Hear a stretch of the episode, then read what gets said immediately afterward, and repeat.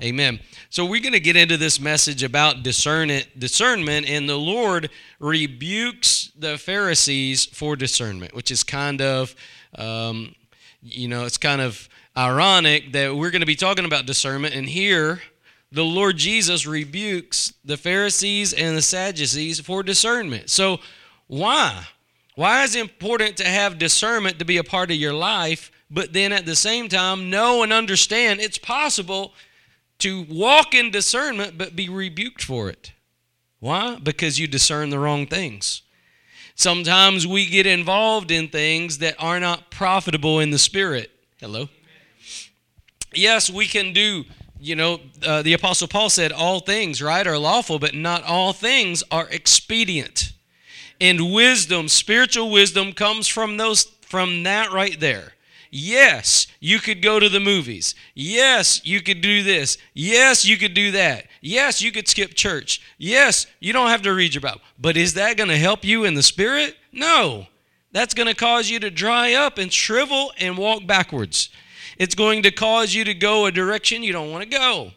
And so you have to look at those things in the in the lens of is this spiritually profitable for me? Is this spiritually profitable for me? And so, what we discern, now the word discern just simply means to distinguish between. It is simply to, to be able to separate this is good and this is not good. This is kind of good, but it's not what God wants for me. Amen?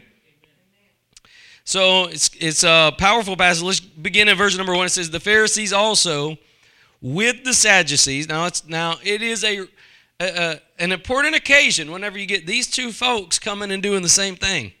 You watch as you look through Scripture, as you study, you get these two groups doing the same thing. It's not a good time. They're coming for the wrong reason, doing the wrong thing. It's kind of like you get two different denominations together. You better watch out. Amen. All right. So the Pharisees also with the Sadducees came, tempting him desired that he would show them a sign from heaven. Show me a sign. You know, there's people that follow after signs. God never called you to do that. As you operate, as the Lord ministers through your life, signs will follow you. But you're never called to follow signs. You're not called to be a sign follower. Amen. Um, he answered and said unto them, When it is evening, you say it'll be fair weather, for the sky is red. And in the morning, it'll be foul weather today, for the sky is red and lowering. Oh, you hypocrites! You can discern the face of the sky, but you cannot discern the signs of the times. Let's stop right there for a second and understand. The Lord says, You know beyond a shadow of a doubt the weather, but you can't tell that I'm here. How amazing is it that they go to Jesus? This is God manifest in the flesh, who from eternity past to eternity future, right? This is God manifest in the flesh. And they go up to him and they're like, Can I see a sign? Uh, hello, the sign's in front of you. It's like that, that old saying, if it was a if it was a snake, it would have bit you, or a two by four would have hit you between the eyes. I mean, they're going up to God manifest in the flesh saying, I need a sign the virgin birth, right? The, the child born, the son given, Emmanuel, the government on his shoulders, the Prince of Peace, the King of Kings. This is him. And yet they're asking God in the flesh for a sign. It's amazing that sometimes we lose focus of that. And sometimes, you know, we don't appreciate what God's done for us. Sometimes we don't receive fully what God's done for us. We don't see what's right in front of us. We're looking for more. We got that mo better attitude. We want more and we want it better. We want the mo better. And sometimes we have to we have to just be resting in what God's done for us now. And where God has us now and who God is to us now. I, it, they probably would not have been called hypocrites if they would have said, you know, don't give us a sign. You are the sign from God to us. They probably wouldn't have been called hypocrites. But they were not looking for that. They were looking for something else. And sometimes we can get preoccupied with the wrong thing. Now, I know you don't think it's about you. Now, Pastor's talking about my neighbor, Pastor's talking about someone else. You got in your mind who I'm talking about, but we, we all can get preoccupied with things that are not eternally profitable to our spirit. It's not to say that that being able to tell the weather's bad. That's not the deal. I want you to understand Jesus is not anti-weather app. So if you if you get that out of this message, you've got the wrong thing. It's that that's the focus. It's that you know how to tell that, but you don't know how to tell what's really important. You see the difference? See, if if if churches back then was like now, they would have started the anti-weather app church. See, Jesus anti. You can take a portion of scripture, you can take it out of context. He says, "See, Jesus don't want you to know what the weather's going to be." We the anti-weather first church of the anti-weather app. And we could start a whole denomination out of context because of this. But it's not that he doesn't want you to know the weather, it's that he doesn't want you to specialize in that when you're letting go of spiritual things. It's that the Lord is kind of turning their attention and saying, you know what, you've gotten so preoccupied on things that, you know what, when you're in eternity, it's not going to matter, matter whether you had a heads up on the weather. It's not going to matter that you got a little, you know, five hour extra heads up about something about politics. It's not going to matter that you got a little extra five hour, you know, word of knowledge about something that CNN hasn't reported yet because you got this app and you got. That's not as important as understanding what's going on in the spirit realm and in the world of the spirit. And I love that uh, that quote from from J.C. Ryle. He said, "All all that glitters is not gold." And what he means by that is just because something says it's gold doesn't mean it is. Just because someone says they're from God doesn't mean they're from God. And you have to understand that there are situations and people in your life that may not be the best thing or the best plan for you. And so we have to be able to understand spiritually and discern what's going on. Without a connection to the Lord, we are riding blind. Riding blind. I have in my notes that that um, this is birth, intimacy, right? Intimacy births sensitivity. If you'll get to the point where you're intimate with God, intimacy births sensitivity. In other words, if you'll get to the point where the Lord is the number one person you want to talk to in the morning before you want to check the weather, the number one person you'd rather have lunch with, right? Many of you, you know, it's okay to have lunch by yourself, just you and the Lord. It's okay to spend time alone. You know, we don't have to have all the time radio playing or movies playing or somebody to talk to. Sometimes it's good to get alone and get with Jesus. And if we never have time to be int- and what I mean by intimate with the Lord is just alone with the Lord, talking with the Lord. That's it. It's nothing, you know, it's not no mumbo jumbo. It's just spending specific time alone with God getting acquainted to Him. And the more you get acquainted to God, the more sensitive you will become to the prompts of the Spirit of God. And we see this over and over throughout Scripture. When people begin to spend less time with God, they get they get hardened. They get hardened, don't they? And so one of the things I want you to see is that this intimacy is, is birthed through sensitivity, but in order to do that, you have to have a heart for God. You have to have a heart for God. Now, discernment is not always knowing right from wrong. There's more to it. There's more to discernment than knowing right from wrong. And I'll, we'll we'll take this next part in Ecclesiastes uh, chapter eight. So if you'll turn backwards into Ecclesiastes chapter 8. We're going to get into and begin with verse number 2.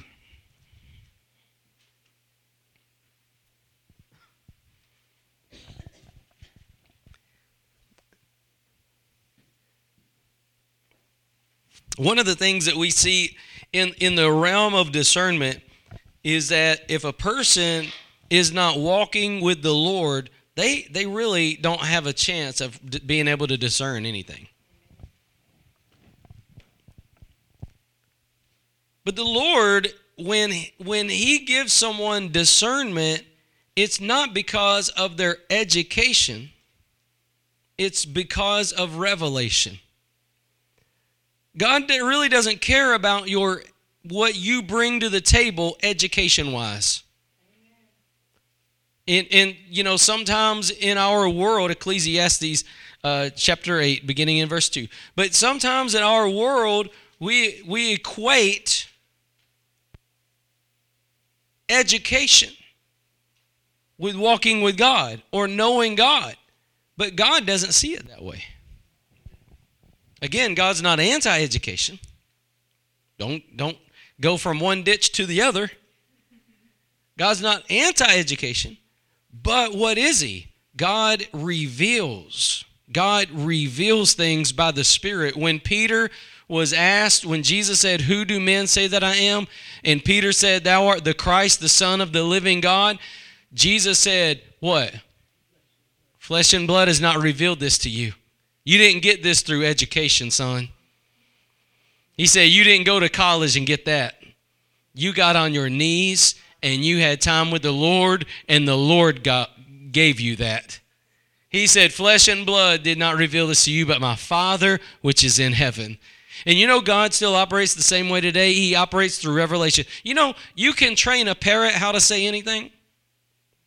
You you want to you want to play a, a, a, a tape about doctrine and let us let a parrot memorize it and spit it out? You think that parrot knows God?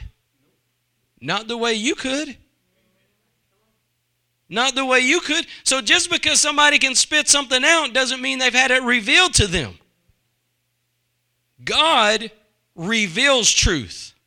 That's what he does what stood out to the Pharisees in Acts, in the book of Acts, whenever they were trying Peter and, and, and, John, when they were trying them, and they said, You know what? We told you, don't preach this Jesus.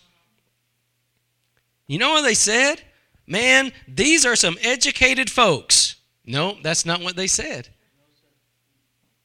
They said, These are some ignorant and unlearned men but we perceive they've been with Jesus. They had an intimacy.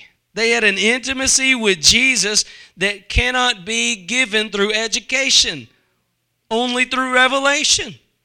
And so when, when you come and approach the subject of discernment, you have to get in your mind it's not about memorizing definitions about what discernment is. It's about getting alone with God, getting intimate with God, and God will put in you what you need for the hour. Revelation is way different than education. Again, don't lose sight of we're not discounting education. We're not going from the, the ditch on the right side of the road to the ditch on the left side of the road. We're not doing that but i'm just telling you god's not impressed by our education. God will reveal truth to who he wants to reveal truth to to the hungry heart to the seeking soul. He said if you seek me you'll find me when you what? Search for me with all your heart that's who God gives himself to, the seeker. The seeker. We, we, we see that in Scripture all, all throughout it. God giving himself through revelation to those that seek him. Those that seek him. And yet we sometimes get in our mind that we have to get the other foot going. But understand it's through revelation that God operates. God operates through revelation. Revelation is simply causing something to be real. You know that you can tell somebody that, you know, you can tell you can share a scripture with somebody for 50 years. But until the Holy Ghost anoints it and brings revelation knowledge on it, it's just like they're listening to anything else. But when that anointing is on it and when that discernment, I mean, when the Spirit of God kicks in, then they receive it in a whole nother way. So let's look in, in verse 2, Ecclesiastes verse 2. Just speaking on Revelation, and I just wanted you to see that, that uh, you know, I was talking about how intimacy gives birth to sensitivity, and that's the way that God operates. That's the way that God uh, grows you. You want to grow spiritually? That's how God grows you spiritually. God doesn't grow your head, He grows your heart. He grows you from the inward outward. That's how He does. Um, so, verse 2 uh, says, I counsel thee to keep the king's commandment, and that in regard of the oath of God. In other words, this is kind of like what Daniel was given charge to do, which is to be obedient to what King Nebuchadnezzar said, but also make sure that you're doing it in a way that honors God. If those things ever coincide, then you have an obligation to honor God first. Like if the government tells you that you can't have church on Sunday, we're going to honor God first. We're going to honor God first. The same way. But other than that, we're gonna we're gonna do whatever we need to do. Be not hasty to go out of his sight. Stand not in an evil thing, for he doeth whatsoever pleases him. Where the word of a king is, there's power. And who may say unto him, What doest thou? Now listen to this. Whoso keepeth the commandment shall feel no evil thing, and a wise man's heart discerneth both time and judgment. In other words, there's another layer of discernment that God's showing you here, and that is not only knowing what's right and wrong, but knowing what to do about it and when to do it. Timing and judgment is another aspect of discernment, and it's vital to the children of God to be intimate with God to the point where not only are we seeing right from wrong or what we should or should not do, but also knowing God's timing, when to do it, and the judgment how to do it. So you might have a conversation with somebody. You might have you might have to have a tough talk. How many of you know what a, get a tough talk with your kids, right? I got to talk to my kid about that. Well, you know what? If they're if if they're about to go to sleep and they're all tired and they're about their eyes are rolling in the back of the head, that's not the best time to have that serious talk. And that's just common knowledge. That's worldly knowledge, right? Now, you take that and elevate it to the spiritual level and understand there's times that God will tell you to do something and you got to do it when God says to do it. And there's other times God says, wait wait and you better wait because if you do it when God says wait, you're going to mess it up. You're going to mess it up. You're going to blow everything up because you just wasn't willing to be patient and wait on God's timing.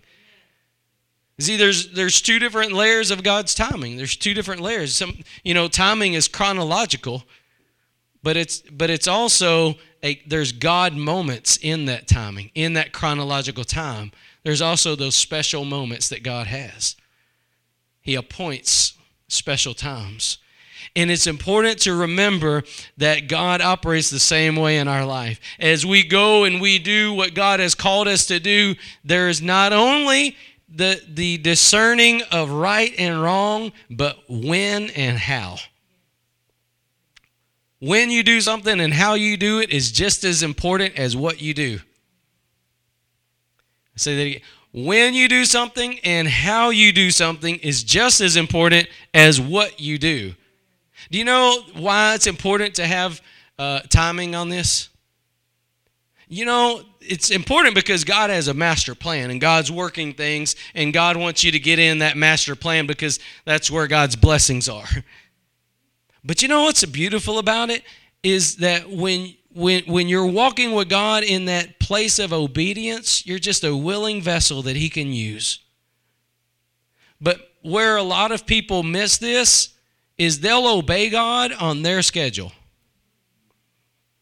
And I, have heard somebody say this before, but they've said delayed obedience is disobedience.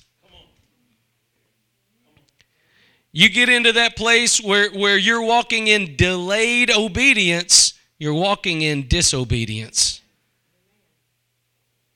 And, and any of us that have missed opportunities know what that means. If you've ever if you've ever had an opportunity to do something but you delay doing what you know is right, and then you miss that opportunity. You miss that window, that opening right there. And so delayed obedience is just as as as disobedient as not doing anything at all. Right?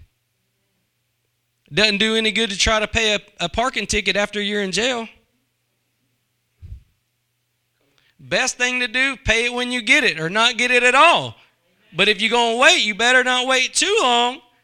But there comes a time when that window's shut and you're going to have to go to jail. So delayed obedience is just as bad as disobedience. And sometimes we have to understand that when the Lord asks us to do something or the Lord shows us something, He will also tell us when to do it and how to do it. Timing and judgment belongs to God. Timing and judgment belongs to God. When, once you begin to say, No, I'm going to do what I want to do when I want to do it, nobody's going to tell me what to do, you setting yourself up for a mighty fall. Pride comes before what? Pride comes before that fall, and it's not fun to watch. I've seen it a lot of times when people get prideful. They, you're not going to tell me what to do. I'm going to do what I want to do, when I want to do it, how I want to do it, blah, blah, blah. No, no. You're not going to do what you want to do when you want to do it and how you want to do it and also walk with God. You're going eh, you don't have to do what pastor says, but you better do what God says. You understand there's a difference. And you have to get to that point where you're going to be obedient to the Lord and walk with the Lord when he says to do something and how he says to do something and what he says to do about it. So that's why it's important to understand that there's a timing aspect and a judgment aspect. Think about think about Esther. Y'all remember Esther? Esther, beautiful passage of the Bible. Esther is awesome, and, and, and she's there, the only hope that the Jewish people have. But you know, it was all about timing. You go and read Esther, she she could have she could have you know spilt the milk before it was time. She could have busted in there at an inopportune time. She could have tried to bust in as, as soon as, you know, her uncle started telling her everything, and she would have blown it. but it was all about following God's time. And she said, you know what? You know, if, if I die, I die. But she had to do. If I perish, I perish, what she said. But she she got along with God and she got a plan and she followed the Lord in it. And that's why Esther's in the Bible, because she was obedient to the timing of God and the judgment of God. She was able to discern what she needed to do in that hour. In that hour. And you know that God's the same way in our life? You, you walk around and you don't know what to do. You, God has called you to something far greater than having the KSLA app on your phone and knowing what the weather is. God's real. And He wants to guide you through your daily life. And He wants to give you help in your time of need. Do you believe that? In order for us to walk with God in that way, we have to be obedient to what He says. so we praise God. We praise God. You know, God wants to take you to God events, not good enough events.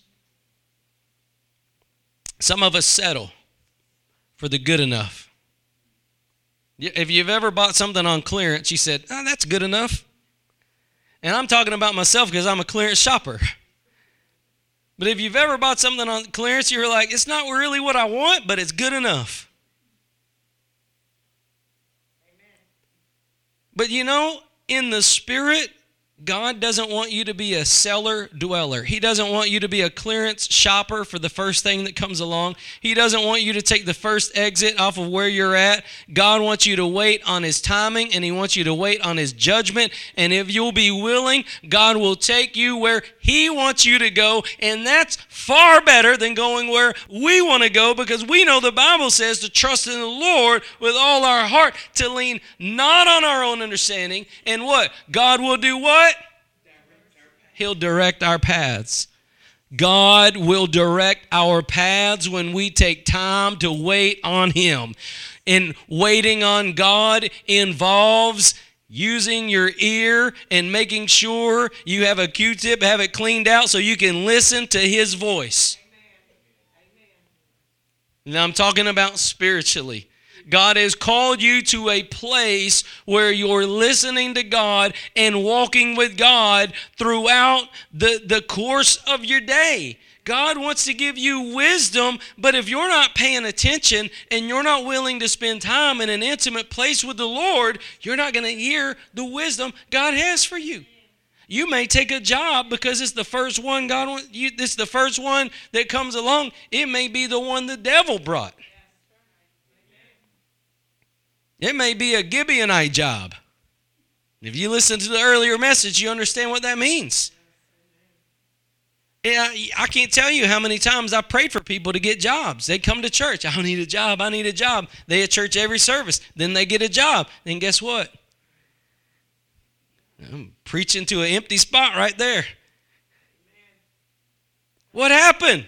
What happened?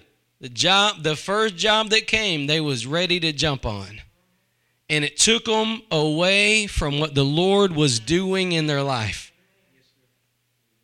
And if you're moved by trinkets or you're moved by those kinds of objects or you're moved by those things, you will miss what God has for you. You'll take you'll take not only second best, but you'll take the devil's best. The devil's best is what draws you away from God's plan and purpose. And too many people lack that intimacy with God and they take the first thing that comes in, in, in almost every area of our life. And God wants to direct you daily.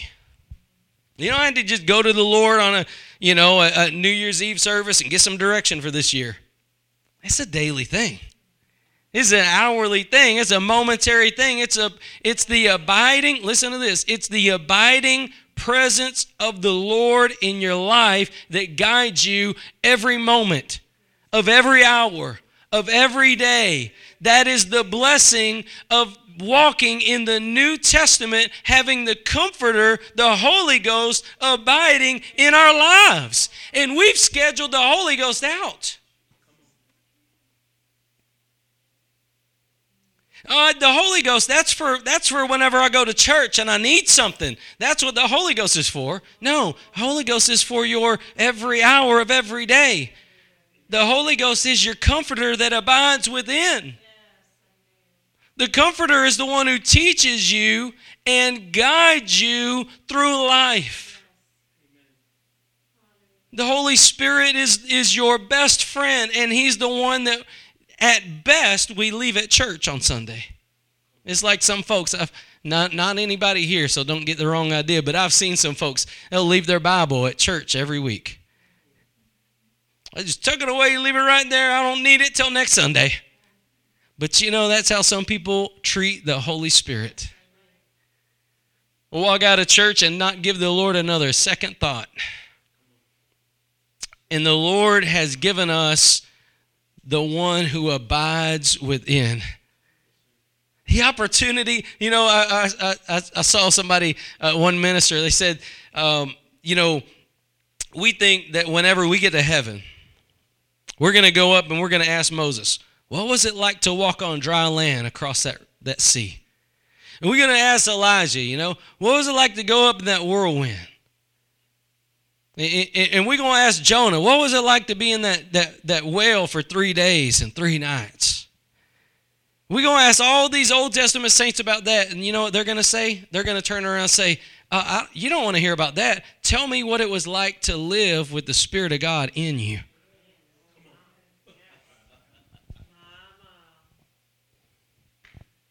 And, and, and yet, here we are.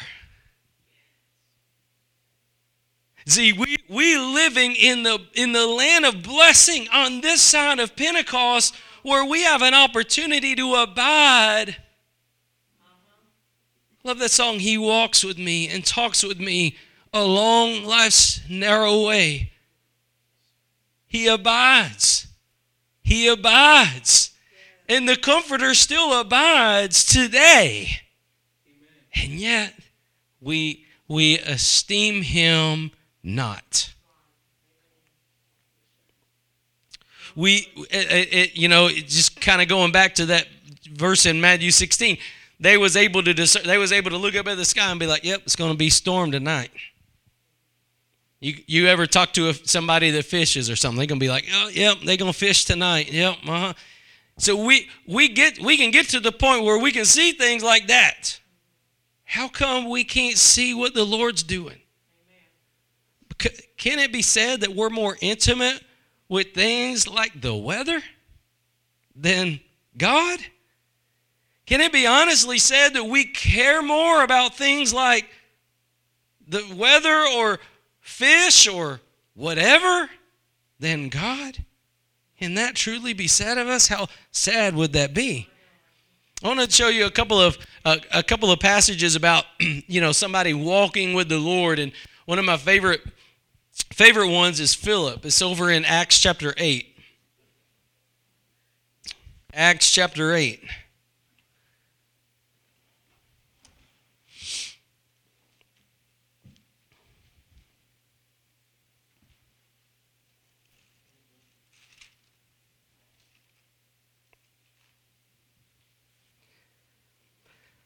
Now, we're going to begin in verse 25.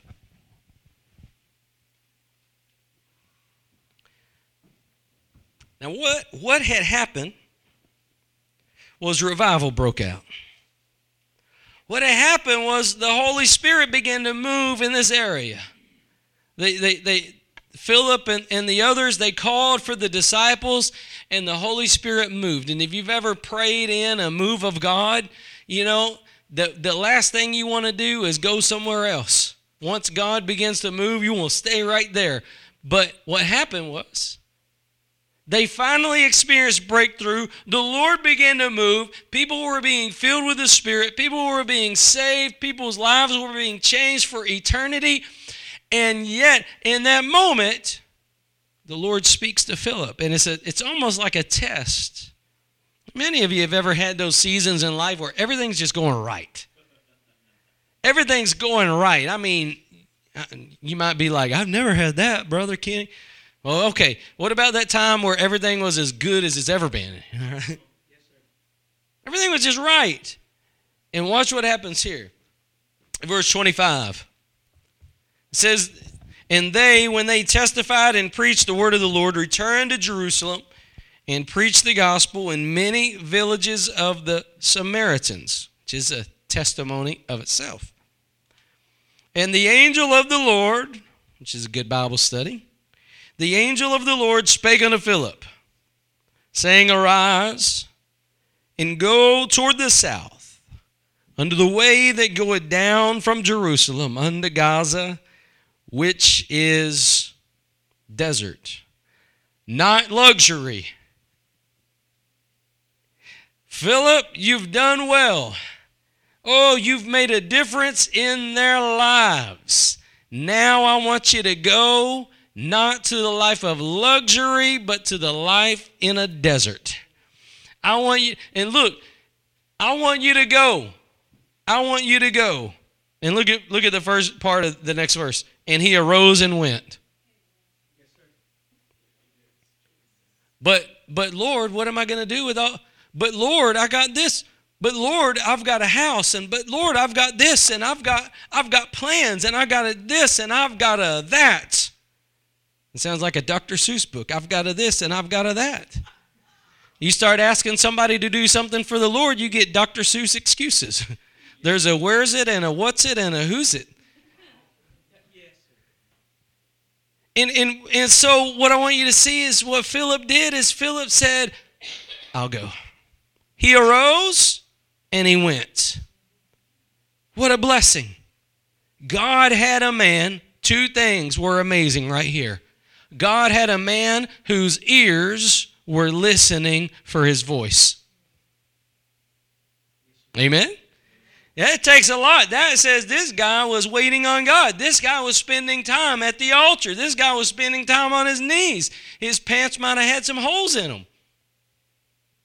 He was spending time before the Lord, waiting on the Lord, being intimate with God, and he had his ear turned to God.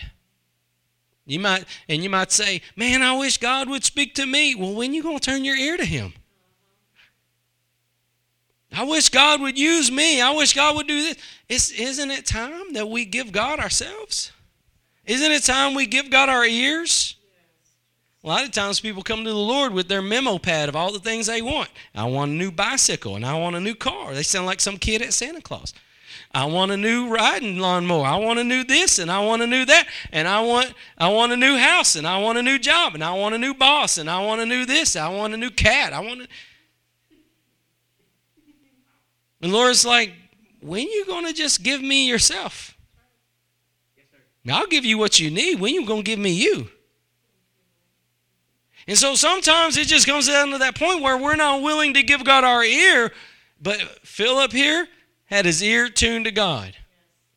In order to have your ear tuned to God, you also have to have your heart tuned to God. You have to spend time in prayer with God. This is why prayer is so important. I love what uh, um, Andrew Murray said about prayer is, is, is asking the Lord what you should pray about. That's dangerous for some of us. Some of us, the Lord might say, You need to go apologize to that person.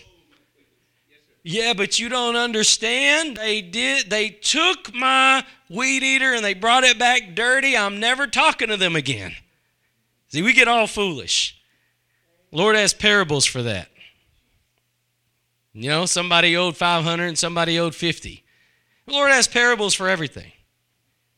And, and, and, and we get all caught up in, in, in life's drama, not realizing there's a greater thing at work.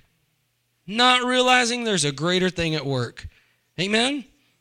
And if we don't have that time, that, that time before the Lord in intimacy with God, we're not going to have our heart and our ear turned to God.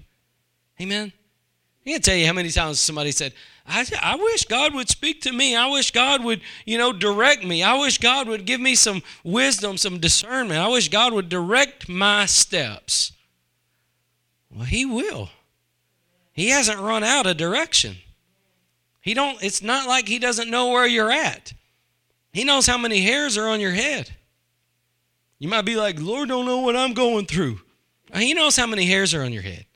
So he knows he knows the burdens on you. And He's the one that can lift the burden, not mask the burden. He's the burden lifter. He's the one who breaks the yokes that the enemy places on you. He's the one who knows how to bring deliverance in your life the way that you need it and when you need it. God is the one who authors those things. But we see Philip here, he's he, in, in order for him to hear God, he had to listen for God, right? He's, amen. You, you gonna hear, you gotta listen. Make, makes sense to somebody from Texas. Now watch this. The second part is obedience was not delayed. What would have happened? Now we, we're going to get into the rest of the story in just a second. But what would have happened to the rest of the story had Philip said, okay, I'll go to the desert, but I just got to, you know, I got some things I need to do. I mean, I, I haven't put out my weed and feed yet this year. It's time for, I got to go do that. And I got to, you know, I got to, uh, I, I got plans on buying a car for my uncle, and I got to do that. And I got plans to go fishing with my best friend. I got to do that. And, you know, baseball season about to start, and I'm going to catch first couple of the games. But after I get all that done, I'll go where you want me to go when I want to go. I'll do what you want me to do when I want to do it. This goes back to that word time. Understanding when it's time to let go of self and say yes to God is just as important as not doing it at all. And so Philip here, he's, he just he gets this word from God, and he said, he arose and went. He, other, let me say it like this: He didn't pull a, even a Gideon. He didn't say, "No, Lord, if that's really you, you really want me to go to the desert? Just you know, let some dude get on this fleece." He didn't pull a Gideon. He didn't even do that. Gideon was a man of faith, and Philip didn't even do that. He just said, "Okay." Man, what kind of obedience is this? This is first command obedience. At your word, I will go, Lord. At your word, I will go, Lord. You know, there's an amazing passage of scripture whenever one of the guys that built one of the synagogues for the Jews, when one of his family members was was, you know, sick and the Lord was going to go to his house and bring deliverance. And the guy met him halfway. He said, Lord, I know who you are. People under me do what I say. And if you say the word, they're going to get delivered. He knew what it meant for Jesus to say, He's healed. Be healed. He knew one word changes everything. And when you understand first command obedience is the same exact way. What a beautiful concept. Philip arose and went. How many of us, you know what? That's a blessing right there. If we could ever get to that point where we just followed the Lord. If we just ever got to that point where we followed the Lord. How many times we've been disobedient because we delayed obedience? Because we delayed obedience. Just tell you a quick story. Kind of tells you, it kind of tells you kind of the downgrade of the church world. Suppose there was a guy that was, I don't know, sick with coronavirus. And he was dying. His last day was Tuesday. The Lord wakes you up in a dream. He says, your neighbor's got the coronavirus. I want you to go give him the gospel. He's about to die and go to hell. Where we most of us would go, uh, where most the world today is, I'll go rake their yard. I'll go rake their yard for them. Because sometimes we get into that place where we're like, I'm just not where I, I don't feel comfortable. I don't know. I, you know, that's not my thing. But the Lord asks you to do it. if the Lord asks you to do it, He'll equip you to do it.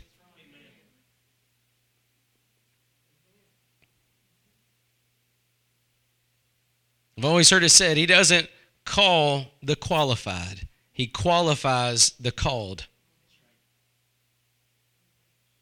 He equips His people. You say yes and you walk with God, He will equip you to what He's put to you. Even if you're like Moses and you say, I can't even talk, how am I going to get all of Israel delivered? God will equip you, God will empower you. Even if you are facing something that is uncomfortable for you or not your forte, you have to get to the point where you don't trust yourself, but you trust God. Why? You know, I just, I'm not comfortable talking to people about Jesus. I would just rather rake their yard. Well, if the Lord tells you to bring the gospel to them, would you do it? Most people today, they might go over there, they might knock on the door, and they might say, Hey, brother, I just want you to know God loves you. I'm going to rake your yard. God doesn't want half, half obedience or delayed obedience because you don't know the timing that people are in. You don't know when their last day is. You don't know when another opportunity will come. You don't know the next time they're going to be sensitive to the Spirit of God. You have to be willing to say yes to God and go in His time and in His way. In His time and in His way. His timing and His way. And when you do that, you'll see just like Philip did. Philip, he goes into the desert. He doesn't know what he's going to see, but he arose and he went. And what did he see? He saw who? An Ethiopian trying to read the Bible, didn't know what he was looking at. Trying to read the Bible, he didn't know who the prophet was speaking of. And Philip, the Lord told Philip, Go, go get up there. Go get up there. You might be like, Well, I hadn't studied that scripture yet. You got the Holy Spirit, you got the Holy Spirit. Jesus said that he would give you what you need in the hour. And so Philip goes up to him and he says, I, I can tell you who that is. And he led him to Jesus. The guy ended up getting baptized, didn't he? What do you think happened to Ethiopia after that? Do you think what happened to Ethiopia after that experience would have happened had Philip not obeyed the Lord's timing and the Lord's direction? And so sometimes in our own lives, we miss God's best because we've settled for second best. We miss God's plan for our lives because we've done what we want to do. And I want you to know that you know there's there is value in discernment. There's value in discernment. Um, just another another place. I'll just tell you another another place. Whenever, whenever the Apostle Paul got saved on the road to Damascus, his eyes were blinded. Say his eyes were open, his eyes were blinded. And the Lord wakes up one of his servants and he says, Go lay hands on Saul. You mean that guy that kills Christians? You want me to go pray for that guy? Yes, I want you to go pray for that guy. But don't you know he kills Christians, Lord? Yes, I know he kills Christians. I've touched him. I'm going to use him. I want you to go pray for him. Pray for him. I want you to go pray for him. That's an unsung hero of the Bible.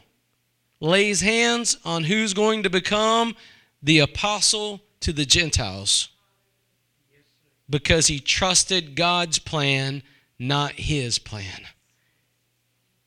And, and, and couldn't the guy said, Well, you know, Lord, I've never prayed for anybody to receive their sight. I mean, you know, I know that's for the I know that's that's for your apostles. I've never laid hands on somebody to receive their sight. I don't know about this. I mean, why don't you get Peter or somebody like that? I love this. Lord just puts this in the Bible. Yes, sir. no, I want you to do it. You a child of God. You've got the Holy Spirit of God, and I want you to do it. And the guy did it. Obedience. And he didn't delay, he obeyed. He obeyed. Now, let me go one, one more place Hebrews chapter 4.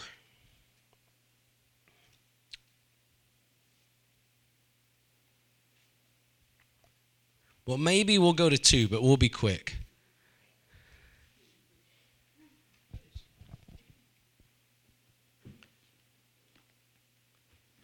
Hebrews chapter 4, beginning in, well, with verse 12. This is about the Word of God.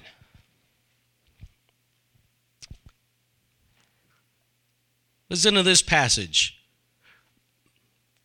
Hebrews 4:12 For the word of God is quick and powerful and sharper than any two-edged sword, piercing even to the dividing asunder of soul and spirit and of the joints and the marrow, and is a discerner of the thoughts and the intents of the heart. one thing that the Word of God does that we don't value anymore is the Word of God tries the motives of our hearts.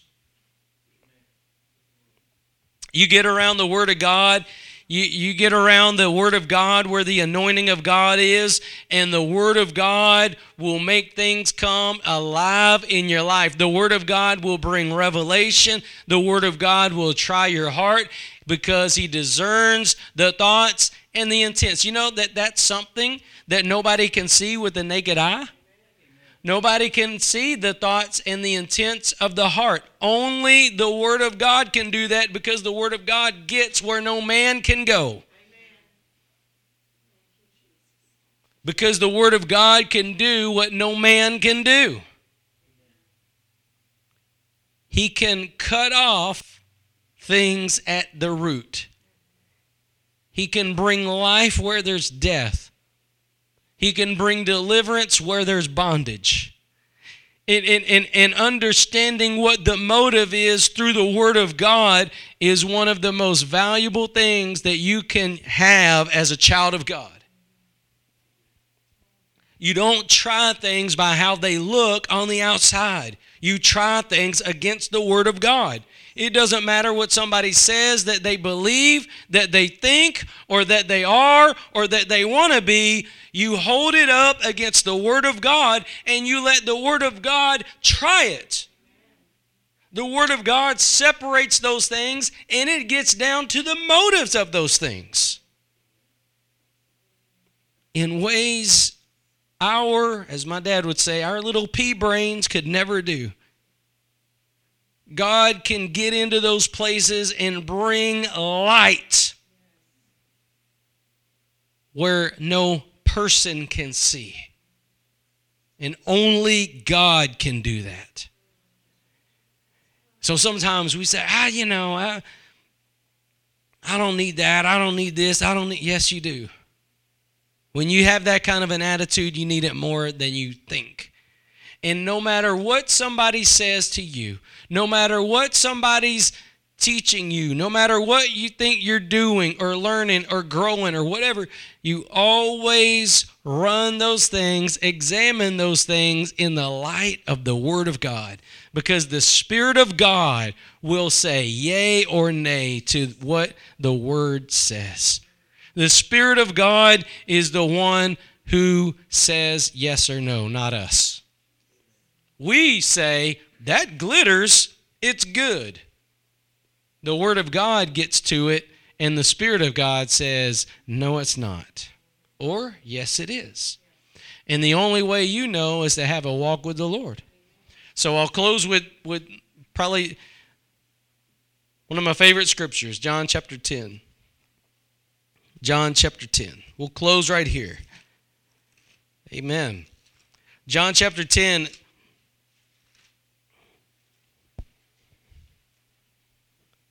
verse 26.